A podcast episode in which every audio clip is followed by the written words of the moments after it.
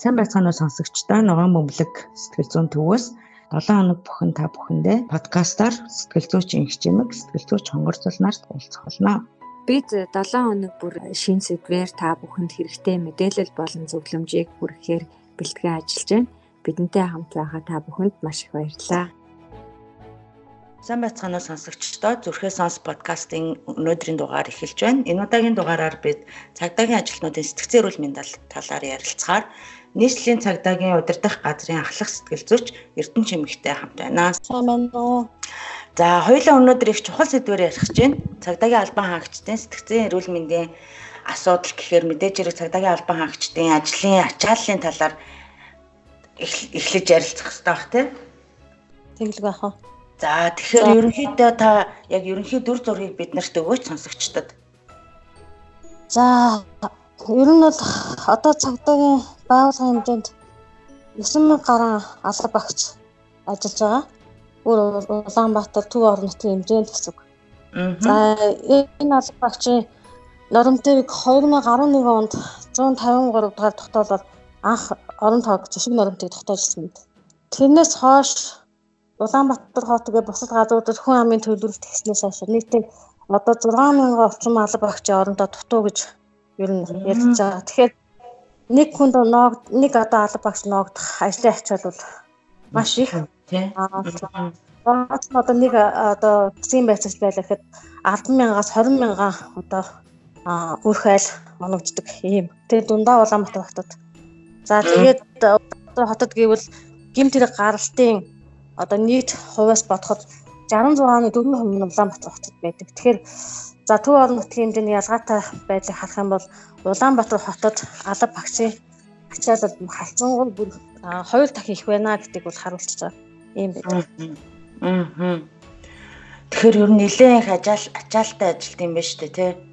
Аа. Тэгээ ялангуяа одоо ингээд яг сүүлийн үед одоо бид нар чинь хөл хөл харьцсан байгаа ковид 19-аас болоод сүүлийн үед өндөржүүлсэн байдлаар ажиллахаар цагдаагийн албан хаагчид өдөр шөнөгүй л ажиллаж байгаа гэж харагдаж байна л да. Тэгэлгүй яах вэ? Энэ ганцхан алба хаагч биш одоо цагдаагийн яг нэг үндсэн чиг үүрэг бүхий алба хаагч аа бид нар бол яг алба хаагчдад тусалцаа үзүүлэх зорилго нь одоо бусад мэрэгчлүүд байгаа шүү дээ. Одоо жишээл санхүү байж болно, за сэтгэл зүйчд байж болно төлөвлөлтийнхэн байж болно, хүний нөөцийнхэн байж болно. Энэ алба хаагч хүртэл татагтаа ажиллаж байгаа. Тэгэхээр өдөр нь өөр хүнцэн ажлыг гүйцэтгээд хор оройн эргүүлд одоо тэр баал цэнгэний газар одоо бусад хаах ёстой хууль тогтоомжинд байгаа хаах ёстой газруудаас бүх одоо хүний нөөцөө шавхаад ажиллаж байна гэсэн үг байна. Аа тэгэхээр ерөөсөө бүгд илүү цагаар ажиллаж байгаа юм байна тий. Ер нь илүү цагаар ер нь 7 хоногийн доот нь 3 хоног шөнийн одоо эргүүлт а 21-ээс 3 цагийн хооронд бол бүх газар бүх хүчээрээ ажиллана гэсэн үг. Аа. Тэгэхээр ингээд харахаар яг цагдаагийн албан хаагчд яг сэтгцэн эрүүл мэндийн яг тулгамддаг нийтлэг асуудал нь юу байдаг юм бол? За нэгдүгээрт бол өөрийнх нь алба багчийн маань хийж байгаа ажлыг зөвхөн дүр зургийг харахад бол аа дандаа одоо юу гэдэг хэрэг зөрчил ямар нэгэн байдлаар холбогдсон иргэн тий. За одоо зүйл алдсан байж болно, дээрэмдүүлсэн байж болно, эсвэл ямар нэгэн байдлаар хохилсон байж болно, эсвэл ямар нэгэн одоо хүнд ностой гэмт хэрэг гэдэг энэ одоо асуудлын аалталд дандаа одоо юу гэдэг алба паагч тусалцаа өгсөн юм иргэд харагддаг. Мэдээж сөрөг стрессийн орчин гэж ерөнхийдөө сэтгэл зүйн үүднээс бол хараад байгаа. Тэгэхээр ийм орчинд ажиллаж байгаа алба багш наад захын нөгөө өдөр тутам одоо ажлын ачаал а одоо ажлын ачаал ихсэн байгаа байдал. За дээрэс нь хацаж байгаа иргэдийн ямар нэгэн хэрэг зөрчлийн холбогдолтой иргэдтэй харьцаж байгаа харилцаа. За тэгээд мэдээж энэ алба багч мөн өөр нэгсэн арга гэр гэр бүлтэй байгаа. Тэгэхээр гэр бүлийнх нь ардтал бас амьдрал ах уу гэж байгаа. Тэгэхээр энэ бүх асуудал нэргүүлээд алба багшд тогтмол одоо энэ одоо нөхцөл байдлаас үүссэн стресс бухимдлыг тайж гадагшлуулах ийм одоо асуудал бол ер нь нэн чухал болчиход байгаа. Ийм асуудлууд байдаг. Одоо тэгээд яг а ажлын ачааллын тэнцвэргүй байдал. За удирдлага одоо болон хамт олонтой ойлголцох асуудал. За хувь хүний өөрийнх нь шалтгаанд асуудал байгаа. Энэ зүйл нь энэ байдлууд нь сэтгэл санааны байдлыг докторгүй байдалд оруулдаг.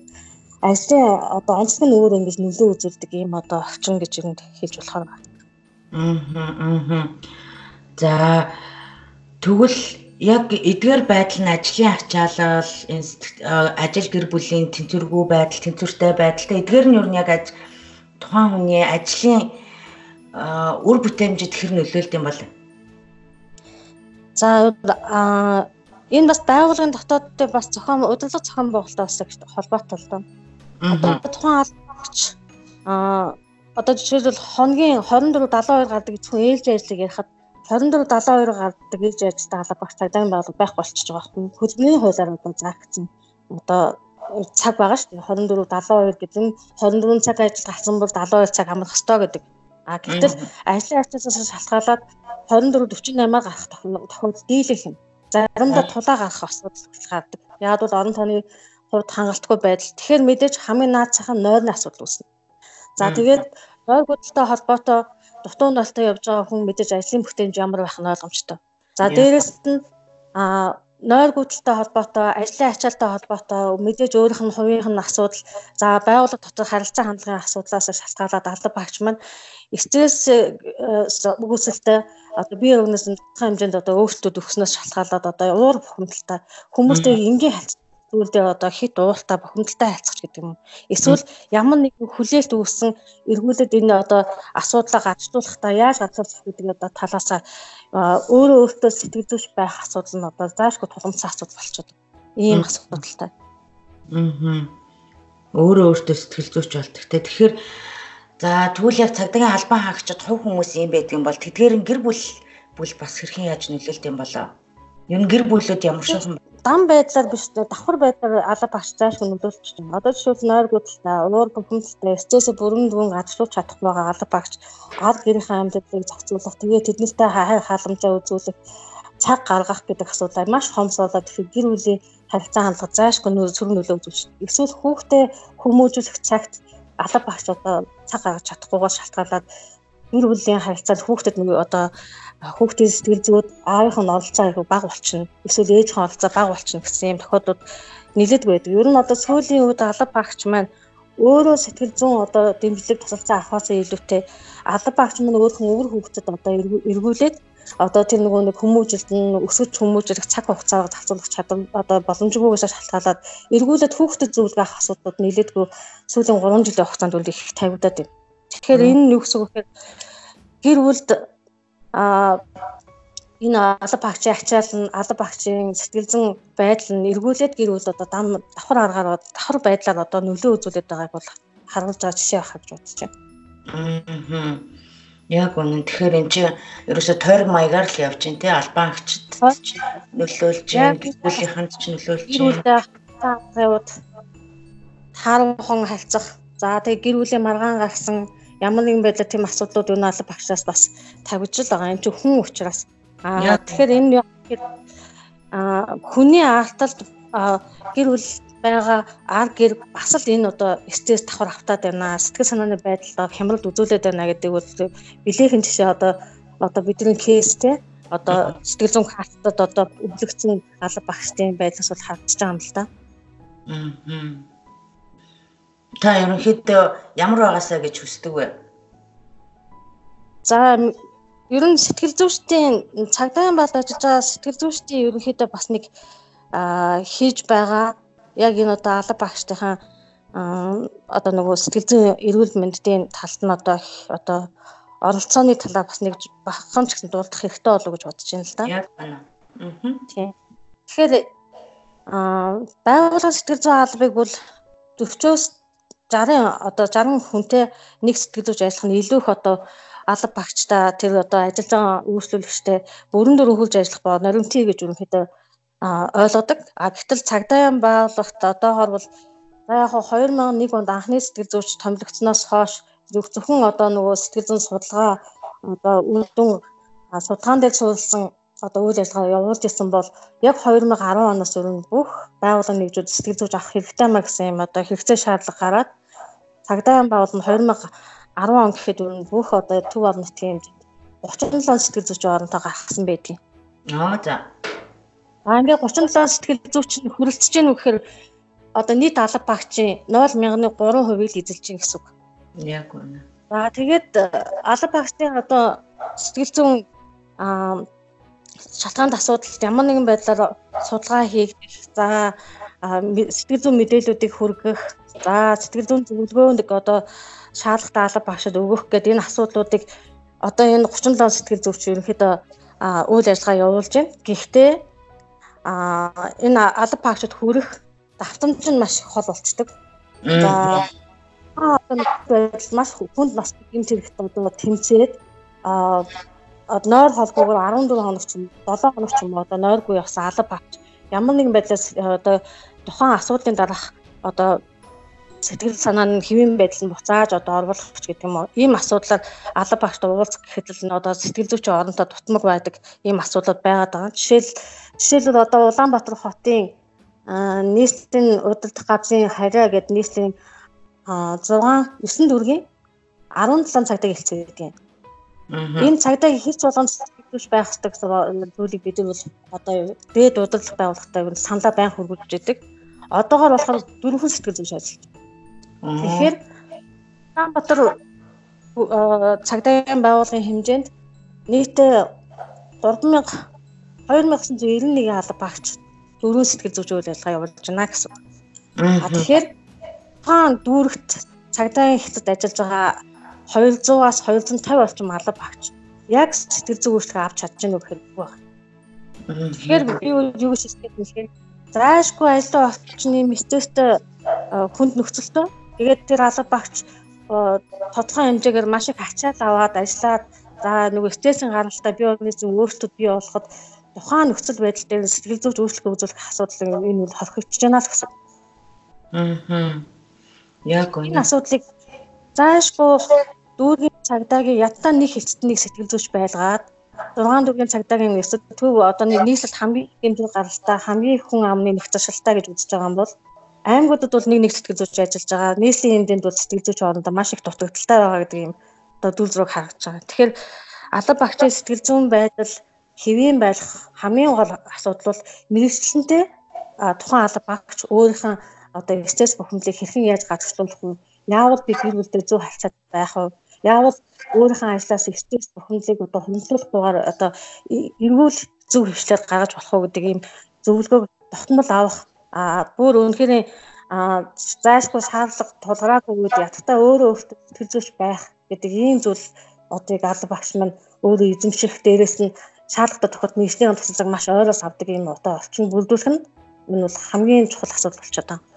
Тэгэхээр ямар ч гэсэн таны хэлж байгаагаар бол сэтгэл зүйчдийн тоог нэмэгдүүлэх хэрэгтэй юм байна цагдаа бүрт хурц ажиллах тийм сэтгэл зүйчдийн тоог нэмэгдүүлэх хэрэгтэй юм байна. А дээрэс нь цагдаа нар бас өөрсдийнхөө сэтгцэн эрүүл мэндийг хамгаалах тийм ур чадвартай суралцсан байвал зүгээр байна. Тэхийн тулд бас сургалт мэдээлэл өгдөг тийм уулзалтуудыг зохион байгуулах хэрэгтэй гэж та хэлж байна уу?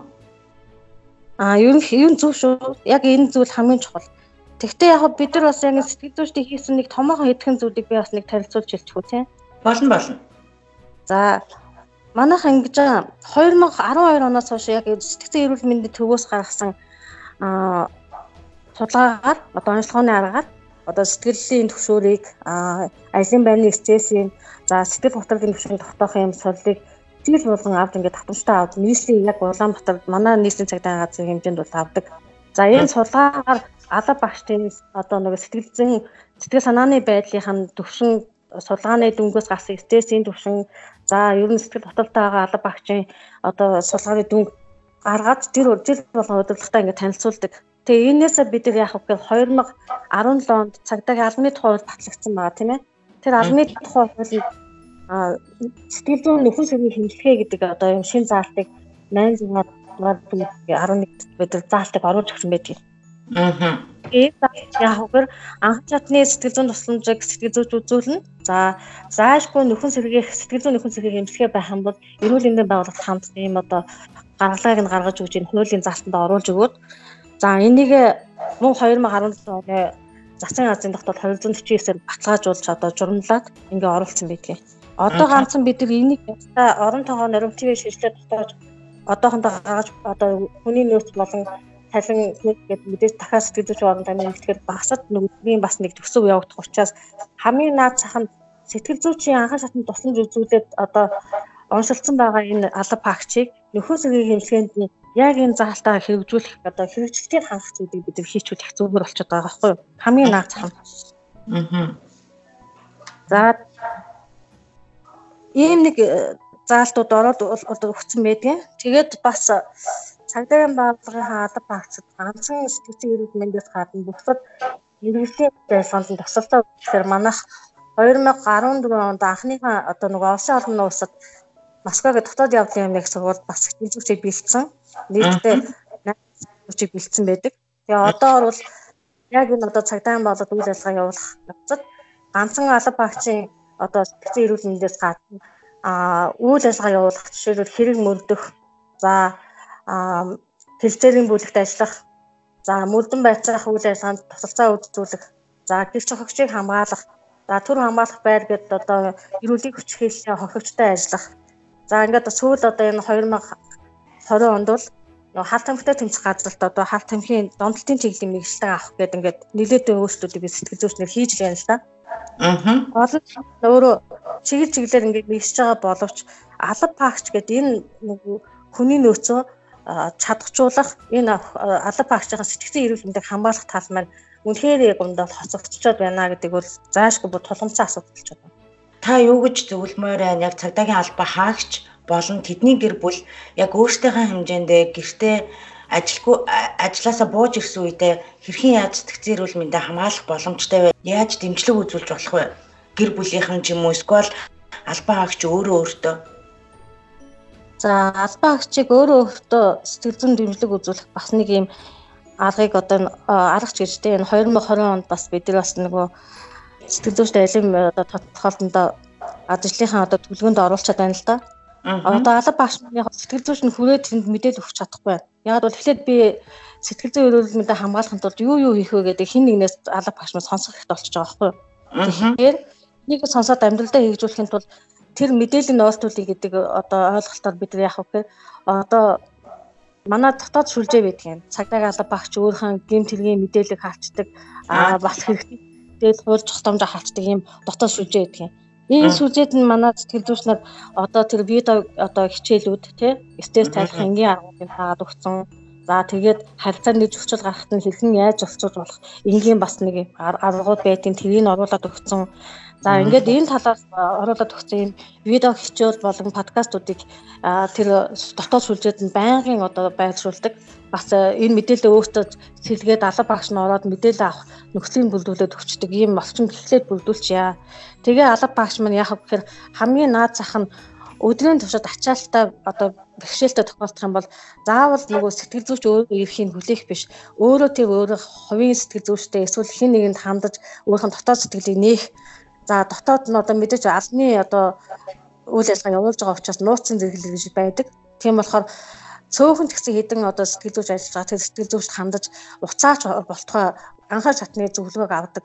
За тэгээд гэр бүлдээ хийсэн ажил одоо хийж байгаа ажил маань гэтээ ихний ачаалтай байсан ч гэсэн а гэр бүлийнх нь орчин ажил хоёр өөр орчин шүү гэдгийг бас ойлгох нь аягүй чухал болчиход байна. Ихтэй байх одоо хамгийн таатай орчин байх хэрэгтэй гэдэг нь яг ажил гэр хоёрыг нэг салахгүй гэр байрны харилцааг нөгөө нэг салгаж чадахгүй байдал нь бас их алба багшд харагдаад байдаг.